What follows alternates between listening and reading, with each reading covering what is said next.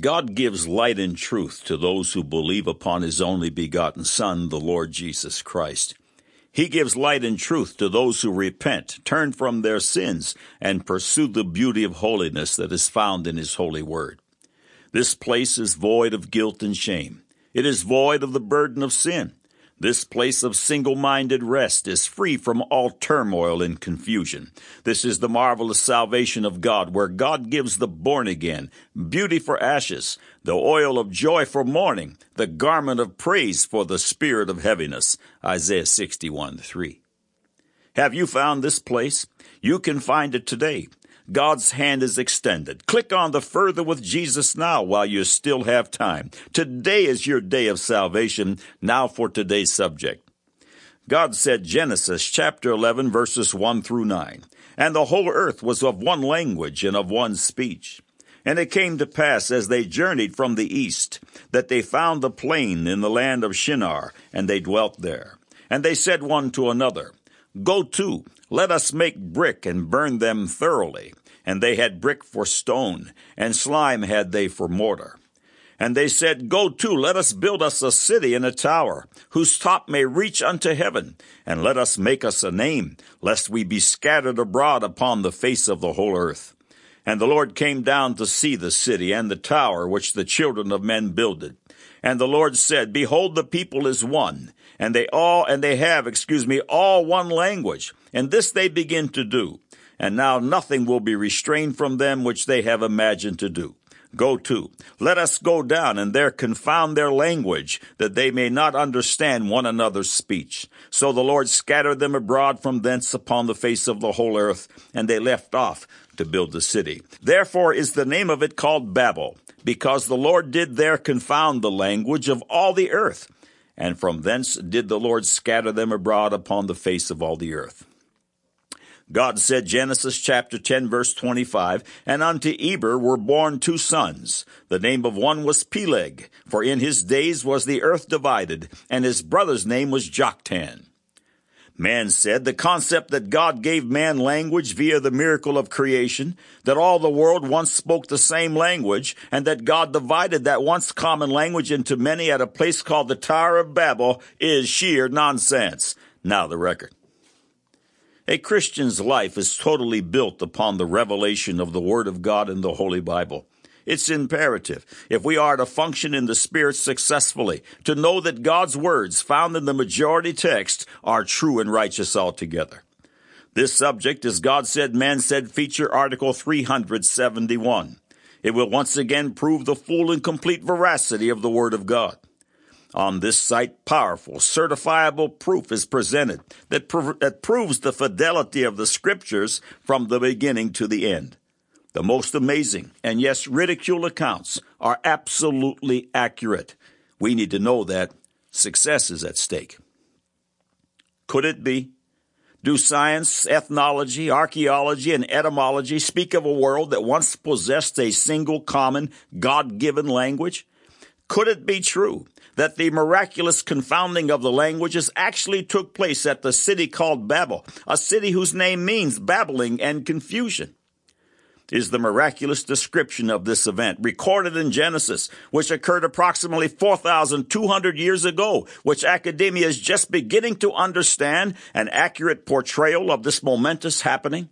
The research says, and the answer to the question is yes. The latest powerful information concerning Babel will be added in this feature. The first feature on this subject is titled Tower of Babel. Visit it. You won't be disappointed. Genesis chapter 10, verse 25, quoted above reads, "And unto Eber were born two sons. The name of the one was Peleg, for in his day was the earth divided." Famed historian and minister Bishop Usher, who lived in the 1600s, refers in his 960-page tome, The Annals of the World, to Egyptian historian Manetho, who hailed from around 300 B.C. This third-party, non-Hebrew historian pegs the Tower of Babel 5 years after the birth of Peleg. Usher dates the event of Babel to have taken place in the 1762nd year of the history of the earth. The height and overall design is mentioned by numerous historians, and the descriptions vary greatly. What is obvious, though, is that it was colossal. The following paragraphs from the web read as follows. The third apocalypse of Baruch, known only from Greek and Slavonic copies, seems to allude to the tower and may be consistent with Jewish tradition. In it, Baruch is first taken in a vision to see the resting place of the souls of those who built the tower of strife against God, and the Lord banished them. Next, he is shown another place, and there occupying the form of dogs, those who gave counsel to build the tower, for they whom thou seest drove forth multitudes of both men and women to make bricks, among whom a woman making bricks was not allowed to be released in the hour of childbirth, but brought forth while she was making bricks, and carried her child in her apron, and continued to make bricks. And the Lord appeared to them and confused their speech when they had built the tower to the height of 463 cubits. And they took a gimlet and sought to pierce the heaven, saying, Let us see whether the heaven is made of clay or of brass or of iron. When God saw this, he did not permit them, but smote them with blindness and confusion of speech, and rendered them as thou seest. The 14th century traveler John Mandeville also included an account of the tower and reported that its height had been 64 furlongs, 8 miles, according to the local inhabitants. The 17th century historian Verstegen provides yet another figure, quoting Isidore, probably St. Isidore of Seville, who says that the tower was 5,164 paces high, and quoting Josephus that the tower was wider than it was high, more like a mountain than a tower. He also quotes unnamed authors who say that the spiral path was so wide that it had contained lodgings for workers and animals, and other authors who claim that the path was wide enough to have fields for growing grain for the animals used in the construction, end of quote. It is obvious that God's intent in causing men to speak many languages versus one common language and stopping their foolish efforts at Babel was not a concern that men would succeed in building a tower to heaven. It was God's will that men would spread out and populate the whole earth, but the rebellious people had no intention of complying. Genesis 11:4, and they said, Go to, let us build us a city and a tower, whose top may reach into heaven, and let us make us a name, lest we be scattered abroad upon the face of the whole earth. After the confounding of the languages, we read in Genesis 11:8, So the Lord scattered them abroad from thence unto the face of all the earth, and they left off to build the city. The scriptural accounts of creation, Adam and Eve, Noah's Ark, and the Tower of Babel, events common to all men and witnessed by the general population, should have been recorded and passed on generationally, and they certainly have. Concerning this idea, a short excerpt from Tower of Babel, the original God Said, Man Said feature follows. George Smith, the staff member of the British Museum who translated the Babylonian account of the flood, published the following mind-boggling translation of an ancient fragment found in the excavations. This is what the Babylonians had written. The building of this temple offended the gods. In a night they threw down what had been built. They scattered them abroad and made strange their speech. The progress then impeded. Imagine, this is the Babylonians' account, not the Holy Bible. End of quote. Answers Magazine, a publication of Answers in Genesis, weighed in on this subject in its April-June 2008 issue.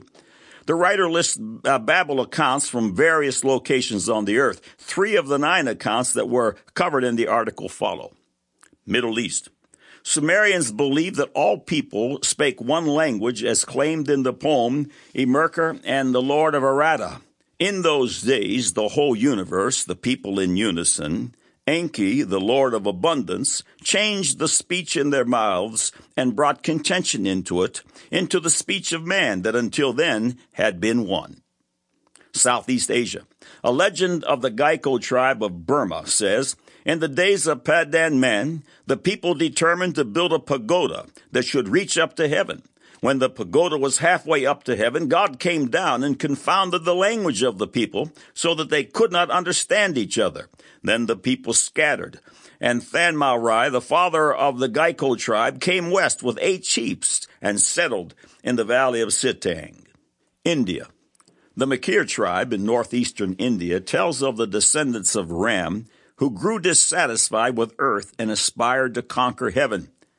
They began to build a tower. Higher and higher rose the building, till at last the gods and demons feared lest these giants should become the masters of heaven, as they already were of earth. So they confounded their speech, and scattered them to the four corners of the earth. Hence arose all the various tongues of mankind." End of quote. It's imperative, if we are to function in the Spirit successfully, to know that God's words found in the majority text are true and righteous altogether, and they certainly are. God said, Genesis chapter 11, verses 1 through 9, "And the whole earth was of one language and of one speech. And it came to pass as they journeyed from the east that they found a plain in the land of Shinar, and they dwelt there. And they said one to another, Go to, let us make brick and burn them thoroughly. And they had brick for stone, and slime had they for mortar. And they said, Go to, let us build us a city and a tower, whose top may reach into heaven. And let us make us a name, lest we be scattered abroad upon the face of the whole earth. And the Lord came down to see the city, and the tower which the children of men builded. And the Lord said, Behold, the people is one, and they have all one language, and this they begin to do, and now nothing will be restrained from them which they have imagined to do. Go to, let us go down, and there confound their language, that they may not understand one another's speech. So the Lord scattered them abroad from thence upon the face of all the earth, and they left off to build the city. Therefore the name of it is called Babel, because the Lord did there confound the language of all the earth, and from thence did the Lord scatter them abroad upon the face of all the earth." God said, Genesis chapter 10, verse 25, "And unto Eber was born two sons. The name of one was Peleg, for in his days was the earth divided, and his brother's name was Joktan." Man said, the concept that God gave man language via the miracle of creation, that all the earth once spoke the same language, and that God divided that once common language into many at a place called the Tower of Babel, is sheer nonsense. Now you have the record.